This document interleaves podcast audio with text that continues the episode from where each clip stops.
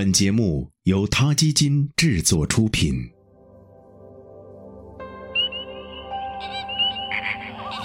每个生命都是奇迹，每个灵魂都有尊严，每个生命都重要。他 Radio 讲述他的故事。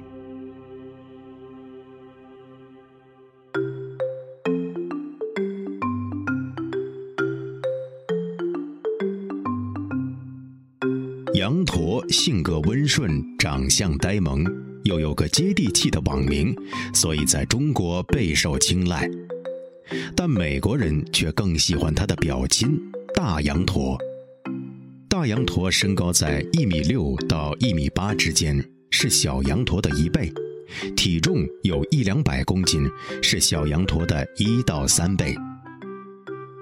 大羊驼非常聪明、友善、好奇。拥有很强的理解能力，是爱交际的群居动物，会通过像小风笛一样的柔和哼唱相互交流，彼此之间能形成深切的情感。在草原上，一群大羊驼会紧挨着睡觉，面对猎人或陌生动物时，也会紧紧地靠在一起。行进过程中，一旦有同伴掉队，整个驼群都会变得非常焦躁。贝斯蒂·威伯女士住在美国的阿拉斯加州，她曾养过两对大羊驼。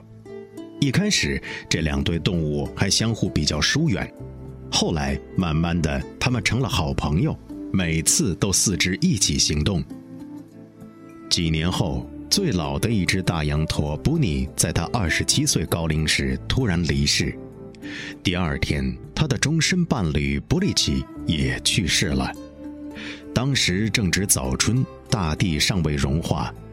贝斯蒂雇了一个有铲土机的朋友，在篱笆对面挖了一个坟，又小心地把一对死去的大羊驼抬过篱笆，埋进土里。另外一对大羊驼一直在旁边静静地看着整个过程。接下来的两天。比较有自制力的塔菲隔着篱笆站在坟墓对面，几乎不动地静静凝视；容易激动的帕姆则待在谷仓里一直哀嚎。第三天，他们才从悲哀中恢复过来，过回正常的生活。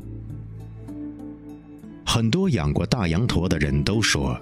当你望着一只大羊驼的时候，它会用一双迷人的大眼睛，充满同情地回望你，仿佛它能理解你，真心关切你的苦恼。这可能就是大羊驼令人难以抗拒的魅力所在。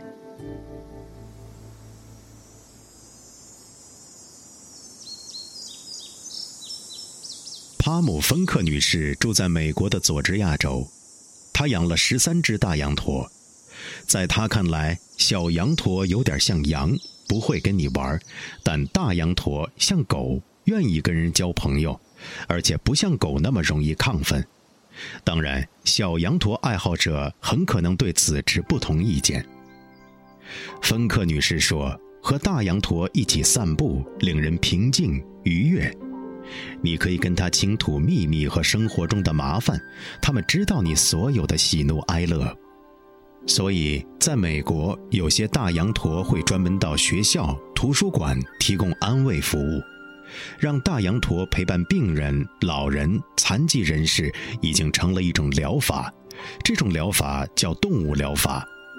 英国和澳大利亚的研究表明，如果病人把注意力集中在动物身上，他们就会暂时忘记自身的病痛。内科医生 Jane 拉德经常带一只情感特别丰富的大羊驼艾米格去学校访问。有一次，艾米格在八到十个吵吵闹闹的小朋友中，径直走向了一个坐着轮椅的男孩，把头放在小家伙的膝盖上。拉德医生认为，那是因为大羊驼感觉到了那个男孩需要他。Robin Tullier 曾是一名特殊教育教师，也养过大羊驼。他说：“大羊驼有惊人的第六感，能和需要特殊照顾的人愉快相处。很多中国人都觉得小羊驼外表呆萌，非常治愈。其实，大羊驼也是个毫不逊色的治愈高手呢。